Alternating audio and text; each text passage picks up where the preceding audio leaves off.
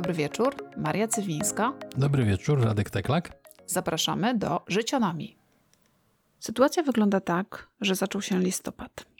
To nie jest nasz ulubiony miesiąc, chyba głównie dlatego, że brakuje światła i brakuje światła i jeszcze raz brakuje światła. A poza tym bardzo dużo zazwyczaj jest roboty w listopadzie, bo już nie można udawać, że są wakacje, a jeszcze nie jest koniec roku. Dlatego nie jesteśmy w najlepszych nastrojach i postanowiliśmy Wam trochę o tym opowiedzieć. Dzień dobry, ale nie będziemy, to znaczy trochę pośmieszkujemy, a trochę nie, e, bo będzie trochę o złym nastroju, ale więcej o depresji jednak mimo wszystko. Wybraliśmy ten taki trochę trudny temat, mm, żeby się z nim zmierzyć, bo to, to nie jest łatwo o tym rozmawiać. Przede wszystkim jest to bardzo wstydliwy temat. Nie wiem, jak Marysia było u ciebie, ale ja się wstydziłem tego, że mam. Nie miałem depresji stricte, ale się tego wstydziłem, bo mężczyźni nie mogą być słabi. No to tak już z grubej rury na początek. Ja Bo chciałam tak jeszcze jest. powiedzieć o tym, że temat nam też podpadł, czy podszedł raczej niż podpadł, dlatego że październik jest miesiącem e, zdrowia psychicznego i wprawdzie już jest listopad, ale być może to ten październik właśnie nas przygotowuje do tego listopada. Czy się wstydziłam? Bo może powinniśmy w ogóle zacząć od tego, że oboje mamy za sobą epizody depresyjne, więc e, czujemy, że, że gdzieś jesteśmy uprawnieni do tego, żeby o tym trochę opowiedzieć. Ale ja bym chciała też od razu powiedzieć, że będziemy o tym rozmawiać z punktu widzenia użytkownika depresji, a nie z punktu widzenia tego, który tę depresję leczy. Czy też z punktu widzenia osoby, która jest przy kimś, kto ma depresję, albo z punktu widzenia osoby, która wychodzi z tej depresji i potem jakoś wraca do życia. Mm, Nie rościmy sobie żadnego prawa do tego, żeby wiedzieć, jak leczyć. Nie jesteśmy lekarzami, nie jesteśmy naukowcami w tym zakresie, nie zajmujemy się tym tak na poważnie od strony naukowej czy lekarskiej. Tym niemniej chcemy o tym porozmawiać, bo tak jak żeśmy sobie zaczęli liczyć naszych znajomych, czy przyglądać się, kto może miał epizody czy stany depresyjne, a kto przez tę depresję właśnie przechodzi, to takich osób jest wokół nas całe mnóstwo. To nie wiem, czy to ten wiek, y, nie mówię o XXI, czy to ten wiek metrykalny, czy dojeżdża nas coraz y, ostrzej cywilizacja, ale tak, jakby tak się zastanowić i usiąść i spojrzeć na, na zimno i na spokojnie, to mogłoby się okazać, że więcej niż połowa naszych znajomych ma za sobą, jest w trakcie albo jest tuż przed, bo są też sygnały ostrzegawcze, można przeciwdziałać wcześniej. No tak, zacząłem z grubej rury, no bo nie czarujmy się, temat jest Ha, jakby to powiedzieć, y, mam wrażenie, to jest moje wrażenie, jako pracownika mediów, y, że my mamy kiepskie podejście do depresji. To znaczy, takie z jednej strony wyjdzie jakaś gwiazda i pieprznie, jedz makaron, będzie ci lepiej. I ja wiem, że ona ma dobre chęci, ale jest to ubrane w złe słowa. Z drugiej strony są jakieś akcje społeczne, gdzie ten cały problem jest ubrany w jakieś takie medyczne terminy, jakieś takie no, ostre i w ogóle strach do tego podchodzić. Brakuje mi tej narracji środka, która by przyjaźnie opowiedziała o tym, jak sobie radzić, jak e, sobie radzić ze swoim problemem, jak sobie radzić z problemem, który dotyka bliskich. Może nauczyć tych celebrytów, w których jesteśmy zapatrzeni, jednak mimo wszystko, żeby tego nie lekceważyli, żeby nie podchodzili lekko. Bo jak oni powiedzą, że ogarnęłam się, wziąłem się w garść, to ludzie w to uwierzą i ludzie zaczną się brać w garść i skończą na sznurze. W związku z czym brakuje mi tej takiej logicznej i sensownej narracji ze środka E, i nie powiem, że nam się to uda, no ale może spróbujemy. To może zacznijmy od tego, w jaki sposób objawia się depresja na początku, jak można rozpoznać, że ktoś jest w gorszym nastroju i kiedy należy zacząć reagować. Bo myślę, że to jest chyba najważniejsze, to zauważyć, kiedy trzeba zauważyć, a odpuścić, kiedy to jest tylko kiepski nastrój. No i tutaj jest ten problem. Literatura faktu, że tak powiem, którą troszkę, troszkę popatrzyłem, y, też y, m, różniły się tam w zeznaniach. Te, te strony, na których byłem, a to strony prowadzone przez zawodowców. Ale no co do zasady, to tak, nastrój może nam się pogorszyć, no to jest normalne. Jesteśmy ludźmi, trochę mniej słońca, trochę więcej pracy, trochę w związku, trochę z pieniędzmi, gdzieś tam się jakieś nazbiera rzeczy i pogarsza nam się nastrój, ale jeżeli pogorszenie naszego nastroju trwa dwa miesiące, to już nie jest pogorszenie nastroju. Zasadniczo mówi się, że takim e, okresem, w czasie którego e, ten nastrój może być gorszy i to jest jeszcze nastrój, to jest dwa tygodnie. Mhm. Jeżeli taki stan trwa dłużej niż dwa tygodnie, to już warto się tym zainteresować. Ja na samym początku, przy czym u mnie to było już dzisiaj to sformułowanie padło, to było z grubej rury. U mnie to było takie uświadomienie sobie pewnych rzeczy, które się wydarzyły w moim życiu osobistym. To było na etapie mm, wspomnianego tu już kiedyś mojego e, rozwodu Mhm. i, i stanu e, e, walki lub nie walki z wówczas jeszcze, ale prawie byłym mężem. I takie uświadomienie sobie, urzeczywistnienie sobie, że no dobrze, to już, już jest koniec. To był ten moment, kiedy ja kompletnie się rozłożyłam na łopatki. U mnie to nie były dwa tygodnie kiepskiego nastroju, to były dwa tygodnie, w czasie których ja nie spałam, nie jadłam, nie słyszałam, co się do mnie mówi, a właściwie nie pamiętam tych dwóch tygodni. Pamiętam tylko, że schudłam w ciągu tych dwóch tygodni wiele kilogramów Mhm. i że ten moment, w którym złapałam się na tym, że chyba coś powinnam zrobić, to był moment, w którym w niedzielę wieczorem zdałam sobie sprawę, że ostatni posiłek to był lunch w piątek. O, To był taki moment, w którym zrozumiałam, że powinnam porozmawiać ze swoim terapeutą, bo ja już wtedy byłam na terapii, że chyba czas pójść do psychiatry i pogadać o jakimś wsparciu farmakologicznym, bo chyba weszłam w taki stan, w którym już sama sobie nie poradzę. I ja rzeczywiście pogadałam ze swoim terapeutą. On jak najbardziej potwierdził, że jeśli przez dwie doby nie zauważam, że nie jem, to tak, jest to już stan dosyć konkretnie fizjologicznie niewłaściwy. I jeszcze w tym samym tygodniu poszłam do y, psychiatry, która tam gdzieś ktoś mi polecił, udało mi się dostać. To były wakacje, więc może z jednej strony trudniej, bo wtedy ci lekarze wyjeżdżają na urlopy, z drugiej strony łatwiej, bo jest mniej chętnych. mhm. Dostałam e, recepty, mm, prikaz, żeby się pojawić za tydzień i potem tam w, zgodnie z tym, w jaki sposób pani lekarka mnie prowadziła, e, te leki brałam, wprowadzałam też ze świadomością, że e, leki antydepresyjne potrzebują czasu, żeby się wpisać, Tak. więc to zazwyczaj jest kilka tygodni, zanim człowiek się rzeczywiście nawet. poczuje Mhm. lepiej, tak. I to była ta pierwsza, pierwszy epizod depresyjny, który pamiętam, że właśnie pojawił się z grubej rury, bo u mnie to było konkretne wydarzenie zewnętrzne. To nie był nastrój, który pogarszał się z tygodnia na tydzień. To było takie jep, jep, jep. I mm, Cywiska przestała jeść. Myślę, że to jest łatwiejsze do zauważenia, Mhm. bo kiedy przyszłam do swojego ówczesnego szefa, który zareagował fantastycznie, e, powiedziałam mu, mm, wiesz, lekarka powiedziała, że chyba powinnam wziąć kilka tygodni wolnego, bo muszę sobie to wszystko poukładać, pojechać do rodziców i, i gdzieś e, ogarnąć. ogarnąć się, no to on powiedział, e, jedź na tyle, na ile trzeba i wracaj w lepszym stanie, bo przecież wszyscy widzimy, że jest, jest ci źle, jest z tobą źle. Mhm. Mm, I tak też zrobiłam. No miałam dużo szczęścia. No u mnie to było troszkę inaczej, ale u mnie też konkretne wydarzenie. Mm, Utrata pracy. A ja mam tak, że to ty widzisz u mnie, że mnie praca definiuje. To znaczy ja bez pracy jestem niekoherentny. Znaczy ona mi e, stabilizuje wszystko, jakoś e, ustawia w strukturę i to nawet nie, nie tylko w tą strukturę taką 8 godzin, nie? I koledzy z pracy, ale taką strukturę dużo, dużo większą. Jakąś tak dyscyplinuje mnie psychicznie i tak dalej, i tak dalej. No i pozwala zarabiać pieniądze. E, Więc utrata pracy dla mnie na początku to było jeszcze spoko. Ja tak, ty jeszcze wtedy, potem pojechałeś do Ja Stanów. wtedy w Stanach byłem, tak. Pamiętam, że jeszcze, Mhm. ponieważ miałeś ileś tam miesięcy wypowiedzenia, jakieś pieniądze jeszcze wpadały, to właściwie w ogóle się tym nie przejmowałeś. Ten, ten gorszy okres przyszedł właśnie w listopadzie czy po listopadzie, kiedy zdałeś sobie sprawę z tego, że już czas szukać roboty. Zdałem sobie sprawę z tego, że czas szukać pracy i tu też taki hint. Dobry jest urlop od pracy, ale nie za długi. W moim przypadku i w przypadku osób charakterologicznie podobnych do mnie. To znaczy niektórym nie przeszkadza dłuższa przerwa.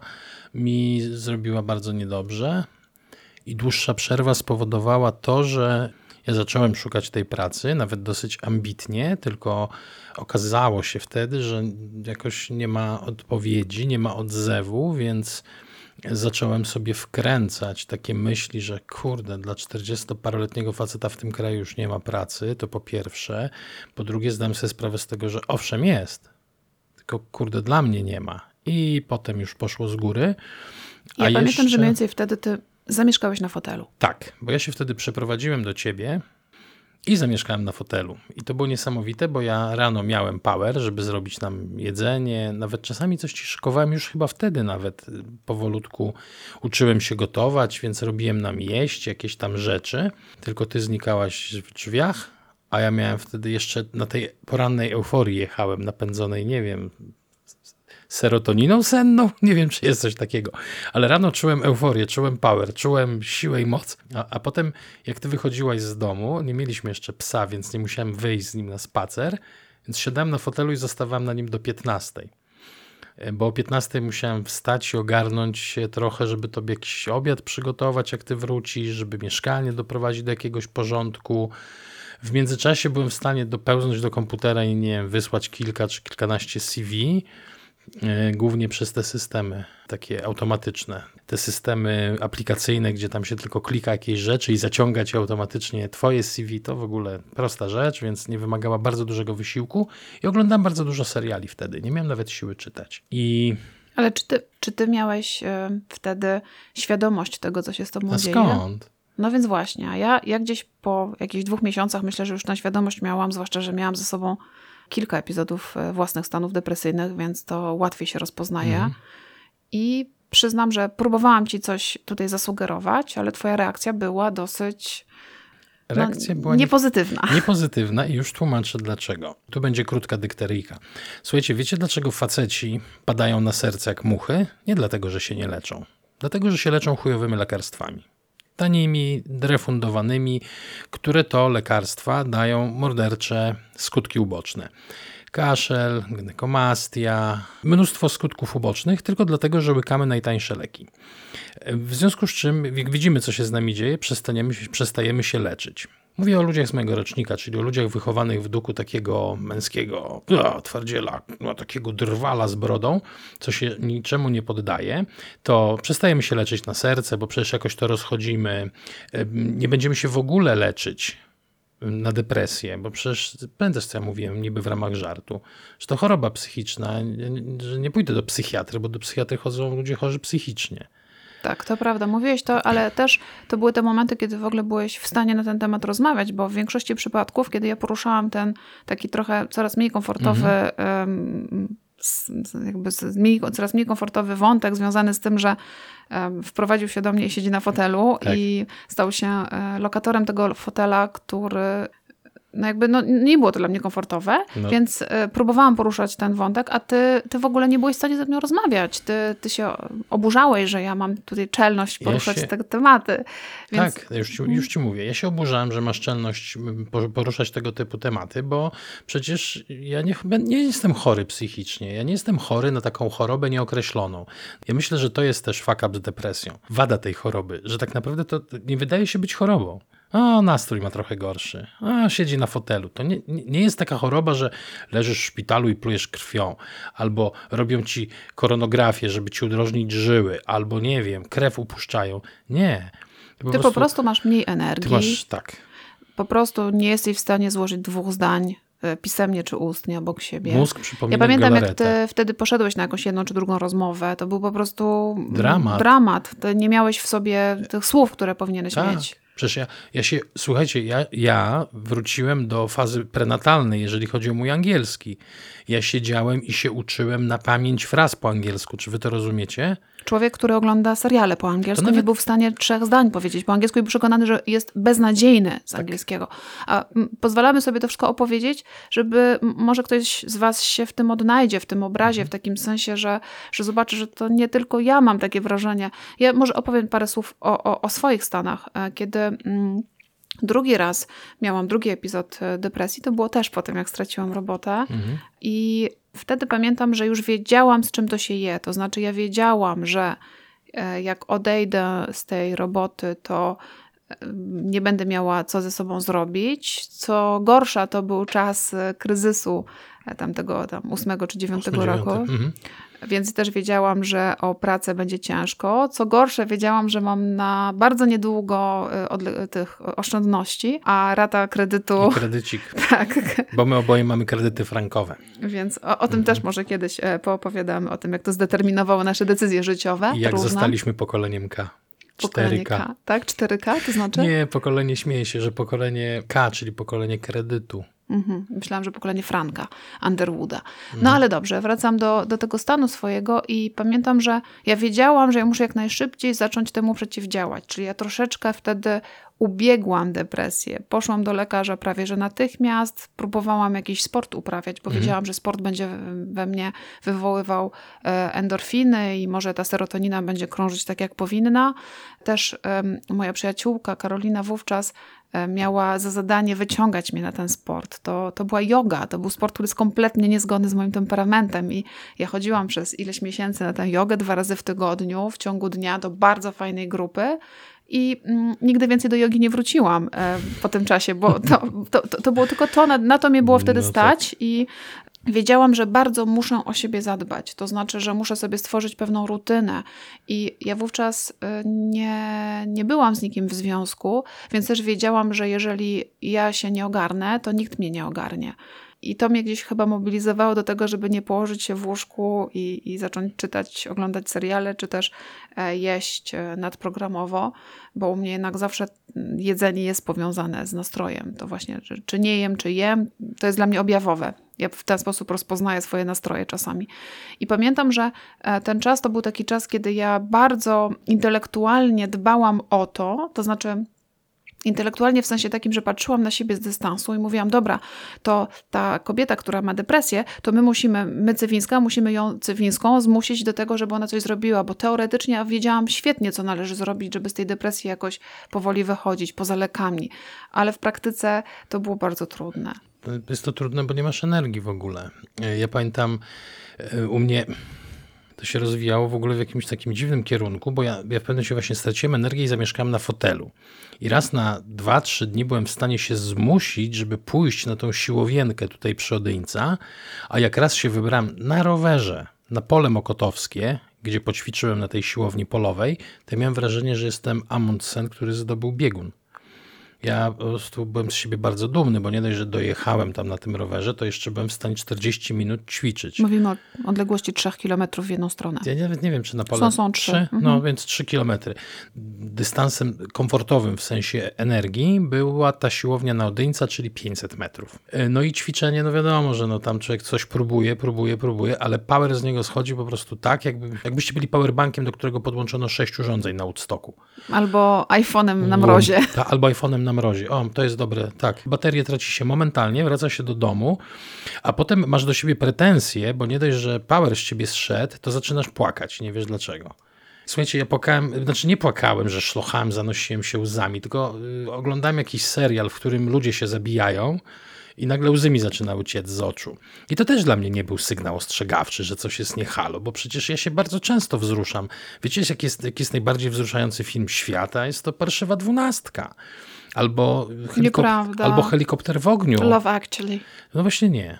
Ja, Love Actually, ja zawsze płaczę na Love Actually. ja nie, ja może tam pyknie mi łezka, ale ja generalnie głównie, głównie cierpię, jak giną dzielni mężczyźni, albo jak jest dużo bezsensownej śmierci. No a wtedy, jak rozumiem, nie czułeś się dzielnym Nie, mężczyzną. nie, wtedy się, czułem, wtedy się czułem fatalnie. Wtedy się czułem, jakby ktoś, jakby ktoś w nocy przychodził i wysysał ze mnie całą energię, zostawiając jej tylko tyle, żebym miał na poranny rozruch.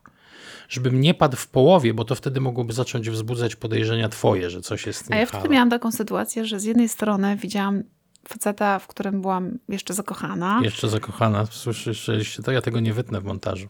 Mm, Byłam jeszcze zakochana i miałam wrażenie, że jest po prostu mistrzem Ale świata. Marysia, daję i ci szansę, żebyś poprawiła się. Miałam wrażenie, że jest mistrzem świata, mistrzem słowa, mistrzem wielu różnych e, przemyśleń i że jest dokładnie tym, e, na co czekałam przez wiele, wiele lat. I tym kimś, na kogo czekałam przez wiele, wiele lat. I patrzyłam, w jaki sposób on się robi coraz mniejszy i mniejszy na tym fotelu.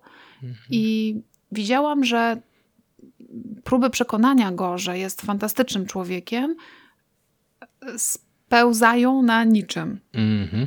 I czułam, czułam się strasznie bezradna, bo z jednej strony widziałam i wiedziałam, ponieważ sama przez to przeszłam, że to są stany depresyjne. Z drugiej strony widziałam i wiedziałam, że on kompletnie tego nie widzi. Z trzeciej strony byłam coraz bardziej wściekła, ponieważ jednak prowadzenie za rączkę taką osobę, która jest w depresji, jest trudne, jest męczące. To jest tytaniczny wysiłek. Jest takim wysiłkiem, który, który kosztuje bardzo dużo energii, a ja nie byłam na takim etapie, że miałam chęć prowadzenia kogokolwiek za jakąkolwiek rączkę. I chciałam, żeby on sam siebie prowadził za tę rączkę, więc chciałam go wysłać y, koniecznie do jakiegoś lekarza, żeby sobie po pomógł w tym y, wychodzeniu z tej depresji. Przy czym on uważał, że wcale w nią nie wszedł. Strasznie na mnie krzyczała, muszę wam powiedzieć. Strasznie. A mi się cały czas wydawało, że ja mam po prostu takiego doła po prostu brak energii, że zamieszkanie na fotelu, że te napady płaczliwości, ta apatia, ten marazm, ta niechęć do czegokolwiek, ten wysiłek, y, który musisz włożyć w najprostsze czynności, to, to było najbardziej przygnębiające chyba w tym wszystkim to, że masz wrażenie, że dźwigasz 200 kg ciężaru na plecach i każdy krok to jest po prostu jakiś absurdalny wysiłek, a po drugie mózg, który ma po prostu spieprzoną kompletnie gospodarkę hormonalną w środku i tam nie styka i nie łączy, podpowiada ci najprostsze możliwe rozwiązania no najprostszym możliwym rozwiązaniem jest definitywnie z tym skończyć, czyli się zabić. I to jest też fatalne w tej depresji, że mózg, który jest rozregulowany, jak, jak, macie depresję, nie jesteście sobą. Znaczy, ja mówię na swoim przykładzie. A co ciekawe, ja w ogóle nie miałem depresji. Ja miałem coś lżejszego. Nie byłem sobą i to też było niesamowite, bo mózg mi mówi, idź się zabij, a ja mówię, kurde, to nawet jest taka kusząca opcja ja, który w ogóle życie garściami i ci, którzy mnie znają, to wiedzą, że jakby bardzo chętnie, nagle uznaję, że kurde, to w ogóle fajna sprawa. A zacząłeś myśleć, jak to zrobić? Ale ja wiedziałem, jak to zrobić, że mam temat rozpykany już dawno temu. Y, ja nie będę tutaj epatował, y, natomiast y, tak, ja miałem jakby metodę już wymyśloną, a ją wymyśliłem bardzo dawno temu. Nie dlatego, nie że bardzo dawno temu. Nie, nie będę nie zamiaru.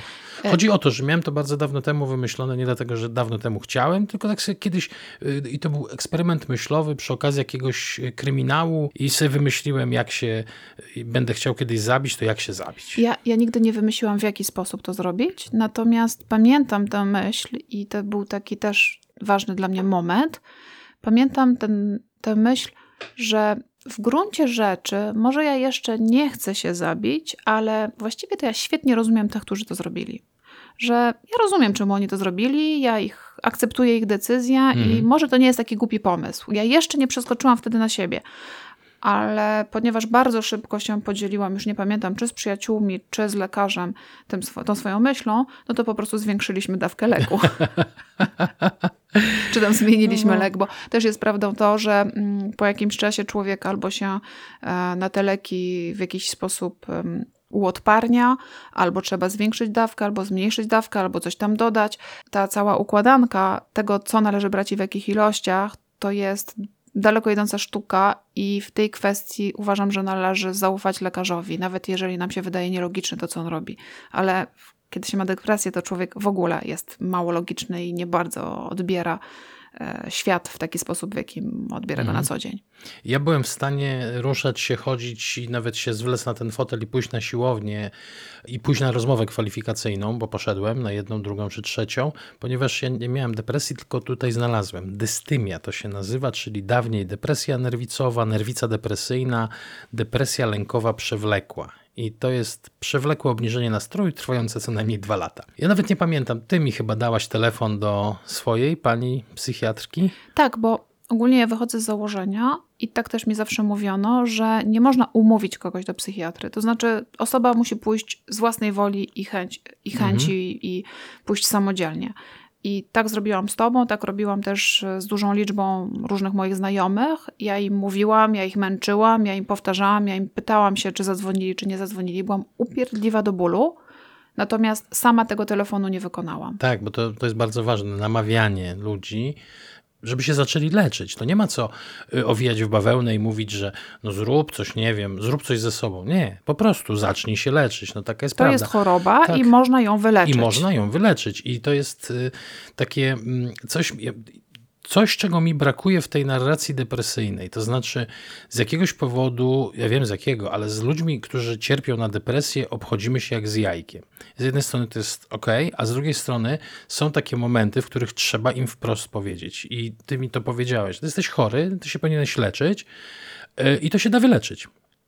I ja tak siedziałem, kminiłem, aż w końcu wziąłem ten telefon, ze trzy razy dzwoniłem i się rozłączałem, bo to nie jest tak, że osoba, która ma depresję jest w stanie, czy tam tą moją dystymię, jest w stanie wykonać rzecz tak skomplikowaną, jak porozmawiać. Pamiętasz moją wizytę w warsztacie samochodowym z przeglądem, co później próbowałem od niego jakieś kwity wy, wydostać. Nie, nie pamiętam. Ja pamiętam.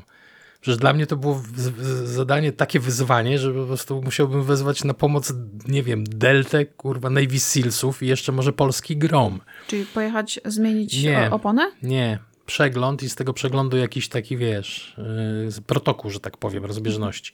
Yy, no więc teraz bym tam, nie wiem, zadzwonił i powiedział, ziomek, to, to i to, elo i nara, a wtedy, Ale w ogóle to też, to też jest tak, że jak się jest osobą żyjącą z kimś, kto, kto ma stan depresyjny i nie, nie chce się z nim skonfrontować, albo kto już jest e, na leczeniu, to e, warto takiej osobie dawać małe zadania. Tak. E, takie małe, mi się wydawało, że to, że ciebie poproszę o to, żebyś pojechał, załatwił kwestię samochodu, to będzie małe zadanie, jak widać, ono było bardzo duże i bardzo trudne, ale warto dawać, bo każdy sukces jest na wagę złota wtedy, bo można się do tego mhm. sukcesu odwoływać, można się odnosić do tego, że słuchaj, tutaj ci się udało, to może i tutaj ci się uda. No niestety, jeżeli kolejna rozmowa kwalifikacyjna jest na nie, to, e, to są e, dodatkowe kamienie, które się nakłada na, e, na te plecy, więc warto, warto próbować znaleźć jakieś takie właśnie małe sukcesiki. Tak, bo małe sukcesiki, jakich dużo sobie wyprodukujemy, to one są w stanie, w moim przypadku były w stanie przykryć tą, tą gorycz porażki, choćby niepowodzenie na rozmowie kwalifikacyjnej jeszcze się dowiedziałem tam, że całkiem dobrze mi poszło i o mały włos. Więc to na szczęście też była dla mnie nagroda. W każdym razie trzeba mówić, że to jest choroba, którą da się wyleczyć. I ty mi to mówiłaś, i ja w końcu dałem radę zadzwonić i umówiłem się na spotkanie. Na szczęście to było blisko, więc nie wymagało wielkiego wysiłku, bo to było przy rondzie ONZ. Poszedłem i słuchajcie, dostałem pigułki, które mi się po dwóch, trzech tygodniach wczytały, a potem z właściwym sobie wdziękiem znowu dałem dupy. Oj tak, to to bo, ja pamiętam. Bo one mi się skończyły i ty nie zadzwoniłeś ponownie Ja nie zadzwoniłem doktor. ponownie, żeby kontyngentować, bo uznałem, że już jest w ogóle wpyte. To też jest częsty błąd, jak ja uznałem, że stan mi się polepszył, w ogóle czat, już w ogóle nic się nie dzieje w ogóle. A jeszcze wtedy się ubrałem w projekt, który w końcu zaczął klikać, więc to zaczęło coś tam działać i nagle, o kurde, ale wypas, w ogóle już coś A robię. Ja miałam, ja miałam taką, ja oczywiście nie dopytywałam Radka, czy on bierze te pigułki, czy ich nie bierze. No co jakiś czas sprawdzałam, mhm. przyglądałam się i minął jakieś, nie wiem, miesiąc czy dwa od takiego momentu, kiedy poczuł się lepiej i zauważyłam, że coś jest nie tak, że jakoś częściej się kłócimy, że mhm. ten nastrój nie bardzo, że właściwie brakuje jakiejś inicjatywy i ja nie pamiętam, jak to wyszło, że ja w końcu ci zadałam pytanie: Słuchaj, czy ty jeszcze bierzesz te leki? No, po, po prostu się mnie zapytałaś. No chyba tak. Gdzieś, nie, nie, tu nie Znaczy było... nie pamiętam po prostu skąd mi przyszedł ten pomysł, że to może być związane z tym, że ty przestałeś się brać. No i się okazało, że od miesiąca nie bierze. Ach, to była jedna z większych i piękniejszych awantur. Szkoda, tak. żeśmy tego nie nagrali. Po Dobrze, prostu to byłoby, przeszłoby do annałów awantur Dobrze, międzyludzkich. że tego nie nagraliśmy, bo to było straszne. Bo no, teraz stop. Mhm. Bo rozumiecie, e, to nie jest tak, że ja miałam przyjemność zrobienia e, afer i awantur Radkowi, wręcz przeciwnie. Ale teraz weźmy pod uwagę osobę, która jest, e, towarzyszy osobie e, w stanach depresyjnych. Jeśli już mamy poczucie, ja miałam poczucie, że dobra, sprawa jest ogarnięta, zacząłeś wychodzić na prostą i nagle dowiaduję się, że taki, taka głupia rzecz jak recepta na, na kolejne leki, która mnie, osobie zdrowej, i to, to też jest z mojej strony bardzo takie niewrażliwe, tak? że ja nie, nie, nie wziąłam pod uwagę tego, że ty możesz mieć problem z umówieniem się na kolejną mm. wizytę, ale byłam wściekła. Dlatego, że tak jak mówiłam, osobę, która wspiera, to kosztuje bardzo wiele energii, to wspieranie. Tak. Więc kiedy już człowiek myśli, że dobra, jest lepiej, już teraz mogę zająć się trochę bardziej swoimi rzeczami, a potem się okazuje, że jest taka wtopa, to ta afera rzeczywiście była związana z takim moim przemęczeniem wewnętrznym, z takim moim przekonaniem, no kurde, znowu. Mhm. I, I co, znowu już zamieszkasz na tym fotelu? Słuchaj, y, ty oprócz farmakologii, no jeszcze byłaś na terapii, tak. prawda? Tak. Tak, ja byłam na terapii i też to jest w moim przekonaniu to jest, to jest najważniejsze. To znaczy, zawsze mm, kiedy opowiadam różnym koleżankom, dlaczego psychiatra i dlaczego psycholog i czy też terapeuta, to mówię tak, że psychiatra daje leki, które są w moim przekonaniu takim gorsetem, który się nakłada na kręgosłup po to, żeby być w stanie chodzić, żeby ten kręgosłup się wyprostował i żeby można było chodzić. Natomiast terapeuta to jest ta rehabilitacja, na którą się chodzi, mhm. e, wzmocnienie korpusu mięśniowego po to, żeby w momencie, w którym przestaniemy nosić gorset, te mięśnie przytrzymały kręgosłup. I jedno bez drugiego jest w moim przekonaniu bezcelowe, jeżeli, jeżeli ma się jakieś rzeczy do załatwienia w głowie.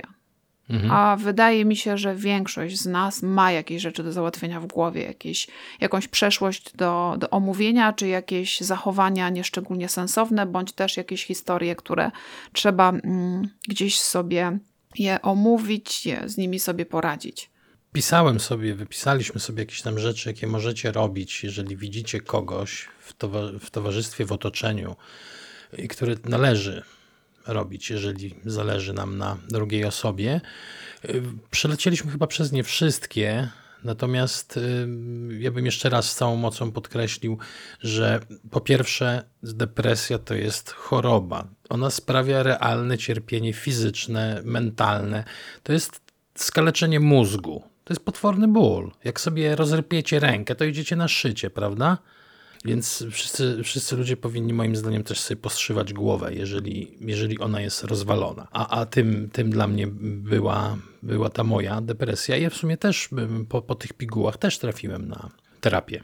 Tak jest. Bo bez terapii myślę, że bym gdzieś tam drobił w mateczniku wielkiego niepokoju i, i nie wiem, co by się stało. Natomiast poszedłem na taki dosyć ja nie wiem, to dosyć, terapia EMDR była dosyć egzotycznym dla mnie doznaniem, natomiast y, co tydzień w, we współpracy z terapeutką po prostu robiliśmy takie porządki w głowie i tak to wszystko jakby ogarniane zostało u mnie, że ja nawet jakoś, niektórzy to rok, dwa, trzy, półtora, ja jakoś bardzo szybko się z tym uwinąłem.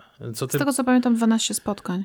Może trochę więcej, no, wspomagane farmakologią i, i gdzieś tam jakoś nagle dowiedziałem się, usłyszałem, bo to nie było tak, że ja nagle sam przerwałem, tylko nagle się dowiedziałem, że panie Radku, myśmy już zrobili wszystko, co mogliśmy zrobić i myślę, że teraz już zostaje praca własna i gdyby cokolwiek się działo, proszę natychmiast przychodzić do mnie. Ja już I... byłem wtedy na tyle świadomy tego wszystkiego, że nawet gdyby się coś działo, to ja bym się nie zastanawiał, tylko telefon umówił od razu wizytę, żeby dać sobie takie wsparcie.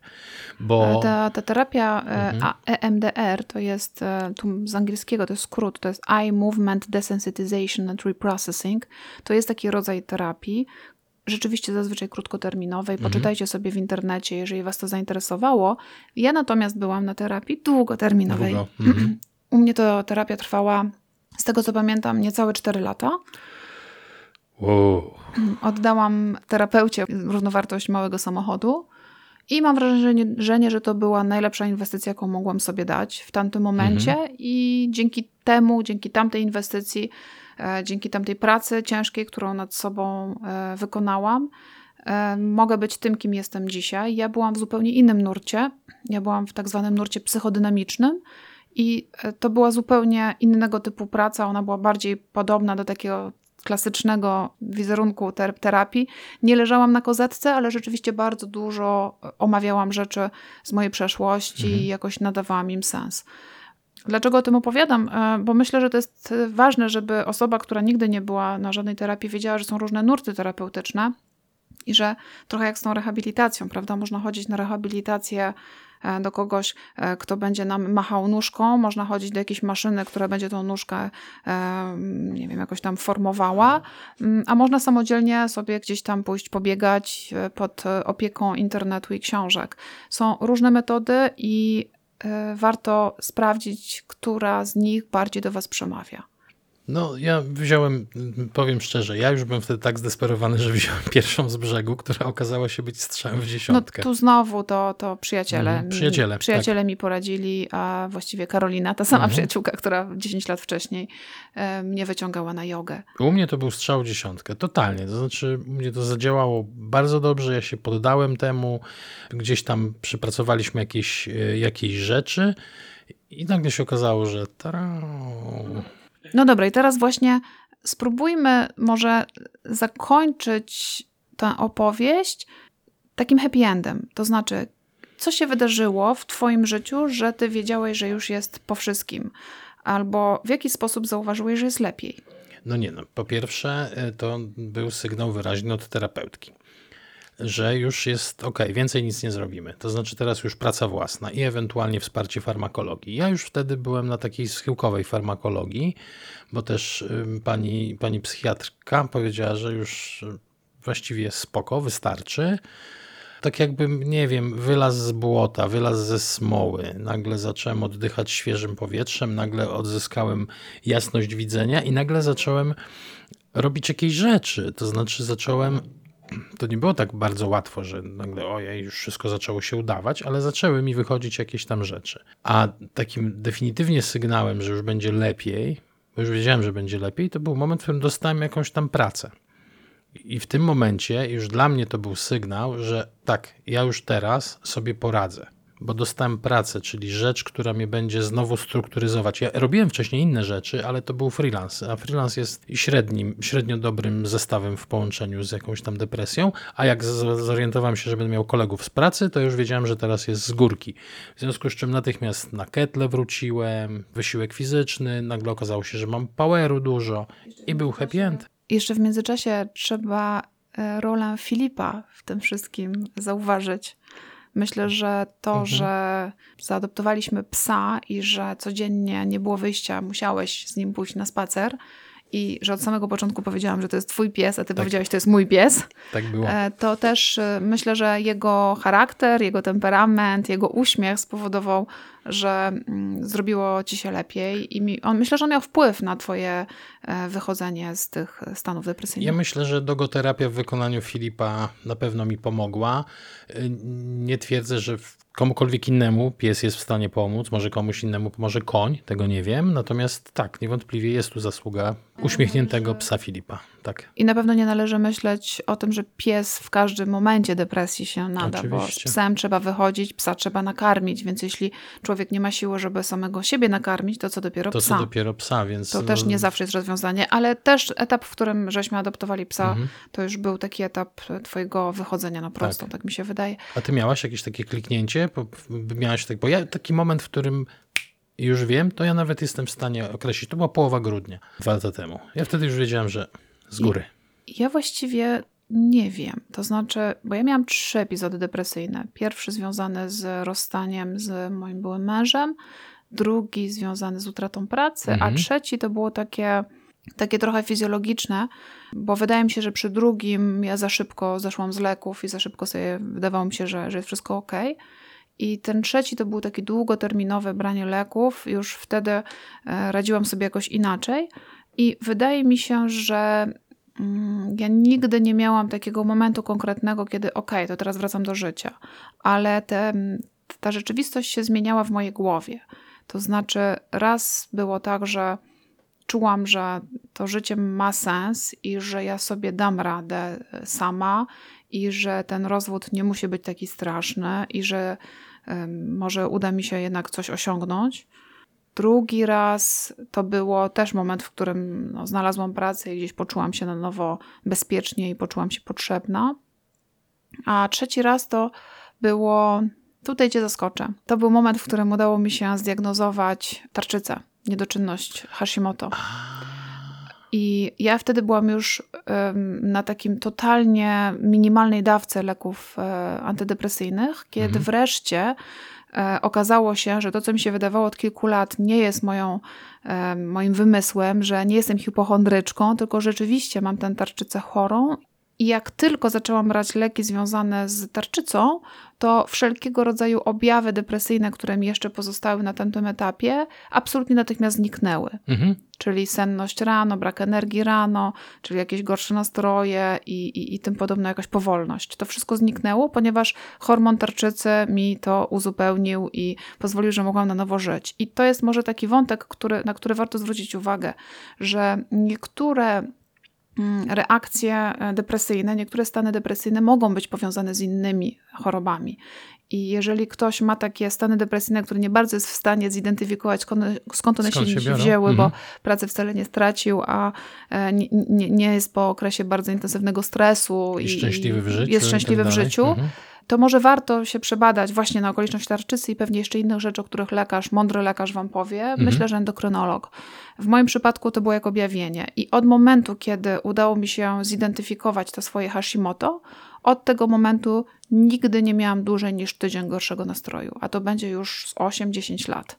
Czyli te trzy epizody depresyjne, które miałam we wcześniejszych latach, one się nigdy nie, Nie nie, powtórzyły. nie, powtórzyły. Ja Jeszcze chciałem nawiązać do jednej rzeczy. W sensie do tych wszystkich niefortunnych wypowiedzi, że ktoś mówi, że nie ma czegoś takiego jak depresja. To takich ludzi po prostu biłbym kijem. Ci, ci nieszczęśni ludzie, którzy mówią, że jedz makaron, to ci pomoże w depresji. Oni mają dobre chęci, oni coś gdzieś przeczytali. Albo ludzie, którzy mówią, wystarczy wziąć się w garść. To, to, to, to wypływa z dobrych chęci, tylko to jest fuck up komunikacyjny, bo ja chcę tu nawiązać do diety. Te opowieści o makaronie, O czekoladzie. czy o czekoladzie, to one są, one są prawdziwe, ale one są źle komunikowane. Nie wyleczy was z depresji czekolada, nie wyleczy was z depresji makaron, ale dieta, dobrze skonstruowana dieta jest w stanie i robi to, wspomaga proces leczenia. Chodzi o to, żeby pakować dużo rzeczy, które wspomagają produkcję neuroprzekaźników, których nam brakuje. I lekarz, który kuma temat, prawdopodobnie o tym powie. Jeżeli lekarz nie kuma tematu, psychiatra na przykład, to warto pójść, nie wiem, do kogoś, kto się zna. Bo I na- jeszcze dodam, że to nie Mhm. tylko kwestia neuroprzekaźników, ale wszystko na to wskazuje i ostatnie badania wskazują, że to też chodzi o bakterie w jelitach, e, bo jest jakieś, coraz więcej jest dowodów na to, że istnieje powiązanie między właściwymi bakteriami a nastrojem. Czyli, czyli, czyli to jest kwestia, dieta może wspierać wychodzenie z choroby. Wychodzenie z choroby, tak. Ale to trochę jest tak jak z, z tą ręką, o której mówiłeś. E, Oczywiście, e, jeżeli będziemy mm, spokojnie sobie leżeć w łóżku i nie będziemy nadwyrężać tej ręki, to na pewno pomożemy temu, żeby ręka Mhm. e, się goiła. Ale samo leżenie w łóżku nie, nie spowoduje, że krew przestanie lecieć. To prawda, trzeba jednak ranę zaopatrzyć. Aha, kończąc jeszcze moją opowieść, fotel wyrzuciliśmy. Tak. A pokój odmalowaliśmy. A pokój odmalowaliśmy, dokładnie. Trzeba się pozbyć tej złej wibracji i nam się to chyba udało, mam wrażenie. Choć mamy obydwoje świadomość taką, że w każdej chwili epizod depresyjny może wrócić Tak. i jesteśmy, myślę, bardzo tacy skupieni na tym, żeby wyłapać te objawy jak najwcześniej. Jak najwcześniej, bo wtedy dużo łatwiej. Dużo łatwiej, jak zareagujesz wcześniej, no to wiadomo, mniej będzie boleć. Będzie boleć, ale mniej. Y, Ja się zapuściłem. Ty byłaś bardziej świadoma tego wszystkiego, przynajmniej za drugim czy trzecim razem. Bynajmniej za drugim i trzecim razem udało mi się. Chciałem zawsze użyć słowa bynajmniej nieprawidłowo i chyba mi się udało. Natomiast ja nie. Ja nie posłuchałem ostrzeżeń, przez co mm, cierpiałem bardziej niż powinienem. Więc nie dajcie się złapać, obserwujcie siebie. Uważność, takie wsłuchanie w siebie bardzo pomaga, bo to d- dla mnie też był taki duży podarunek, bym powiedział. W sensie, ja byłem czekiem przez ten czas do, depres- do depresyjny, byłem czekiem bezrefleksyjnym. Taki, no, idę sobie gdzieś tam, jakąś tam empatię mam, ludzi lubię, ale generalnie, żeby tam wnikać w kogoś, coś czytać, emocje jakieś, weź się ogarnij, weź się w garść, przestań truć dupę, jaka depresja.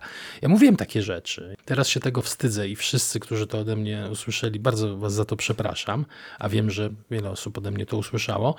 Natomiast dzięki tej, nie, to źle zabrzmiało, ale ta depresja pozwoliła mi wejrzeć w siebie. Terapia też pomaga w tym wszystkim i, i wsłuchanie się w te sygnały swoje i, i reagowanie na nie. Nie powiem, że jestem w tym mistrzem, bo bardzo często daję ciała, ale jest lepiej niż było chyba. Ja myślę, że mm, praca nad sobą, tako właśnie szukanie autorefleksyjne, szukanie swoich motywów i przyglądanie się swoim zachowaniom po to, żeby zrozumieć, dlaczego po raz kolejny zrobiłam coś, czego wcale nie chciałam zrobić, albo czemu sprawiłam przykrość i co ja właściwie takiego powiedziałam, bo przecież mi chodziło zupełnie o coś Mhm. innego. To jest właśnie taki, znaczy ja to nazywam właśnie pracą nad sobą i w moim przekonaniu, jeżeli nawet mm, mówisz, że zacząłeś się tym zajmować dopiero mając lat 40 parę, e, to, e, to tym lepiej dla ciebie. Tym lepiej, że, że teraz się tym e, gdzieś przekonałeś do tego, że, że, że to ma sens. Mhm. Ja to robię trochę dłużej, bo ja na swoją pierwszą Trochę. no, ja, ja na swoją pierwszą terapię poszłam mając lat tam 20 parę, więc rzeczywiście parę lat dłużej, ale to ni- niczego nie zmienia, bo cały czas po pierwsze popełniam masę błędów i cały czas nie umiem e, komunikować swoich intencji we właściwy sposób, e, a też cały czas wiem, że mogę się rozwijać w tym zakresie. Ciągle, ciągle w zmianie, ciągle w takim rozwoju, w samorozwoju. Na koniec ja bym chciała powiedzieć, że depresja w moim przekonaniu to nie jest coś, czego należy się wstydzić. O, bynajmniej. E, tym razem prawidłowo Tym razem użyłeś. prawidłowo, przepraszam. Ja wiem, dlaczego ludzie się wstydzą, bo sama też na początku się wstydziłam powiedzieć, że jestem w złym stanie, bo żyjemy w takim społeczeństwie, w którym jest kult siły. Mhm. I kult, wprawdzie nie ma takiego kultu sukcesu, jak jest w Europie Zachodniej i w Stanach Zjednoczonych, Mhm.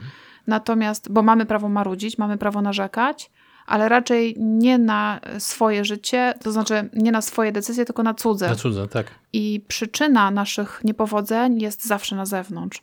A w przypadku depresji ta przyczyna jest w naszym organizmie i musimy się z nią zmierzyć. Więc jak to miałabym powiedzieć innym, że nie dość, że jestem słaba, to jeszcze jest to moja wina? To jest kompletnie niezgodne z naszą mm, szeroko rozumianą kulturą naszego społeczeństwa. A ja mówię inaczej. Ja mówię, depresja jest chorobą, depresja jest trudnym momentem i jeżeli powiesz o tym głośno, najpierw przyjaciołom, a potem bliskim, to będzie ci łatwiej. To jest takie bardzo egoistyczne podejście, żeby szybciej wyjść z depresji, mów o tym na prawo i na lewo, bo w ten sposób będzie ci łatwiej. Na sam koniec jeszcze Siergiej przyniósł garść takich trochę grim ciekawostek. One są ponure, w sensie pokazują skalę problemu. I trochę mnie to przytłoczyło. Jak Sergieja zaczął... też. Sergieja Um, też. Właściwie każdego myślącego człowieka przytłoczyłyby tego typu... Przytłoczywuje. Przytłoczywuje.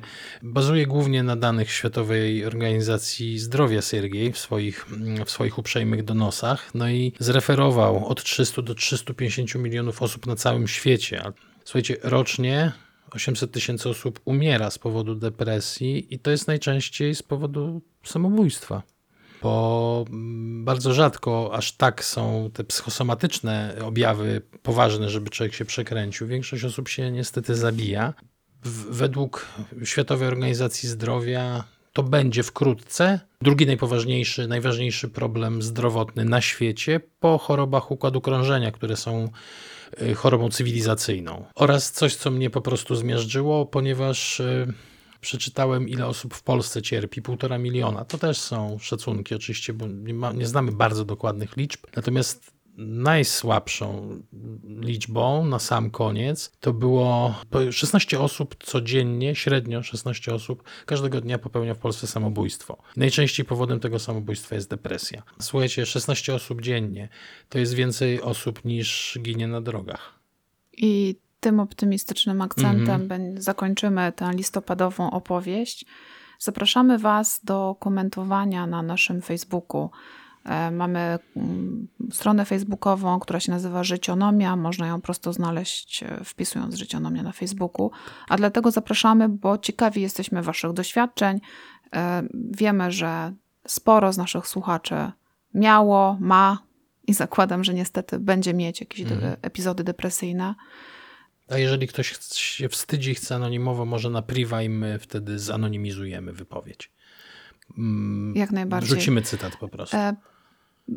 Dziękujemy za odsłuchanie tego odcinka i życzymy Wam, jak zazwyczaj, dobrej nocy, dobrego dnia albo dobrego popołudnia, w zależności od tego, o której będziecie nas słuchać. I dobrego zdrowia. I do usłyszenia, bo oczywiście będziemy Was nawiedzać. To była Życionomia.